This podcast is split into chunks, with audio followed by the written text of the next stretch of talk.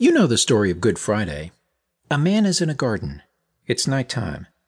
And when one called Judas comes in search of him, seemingly to betray him, he comes into the garden and it's dark.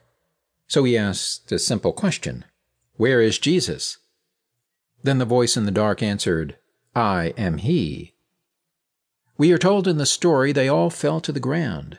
When they regained their composure, they asked the same question Where is Jesus?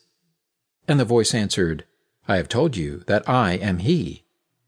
This time Judas kisses him, and the voice said to him, Now that you have found me, let all else go, but do not let me go. And what you have to do, do quickly. Then Judas goes out and commits suicide.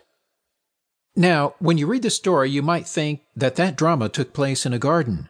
No, that drama must take place in the mind of man, for this is all about rebirth. It takes a man, a normal man, a man of sense, but hidden in that man and bound hand and foot is the second man that rebirth loosens and lifts up. And that second man is God.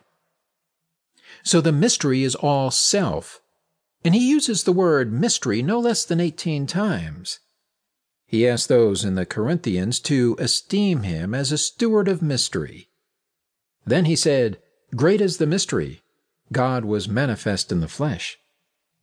Then he spoke of the greatest of all mysteries, the one hidden from the foundation of the world. Christ in you is the hope of glory. Christ in man.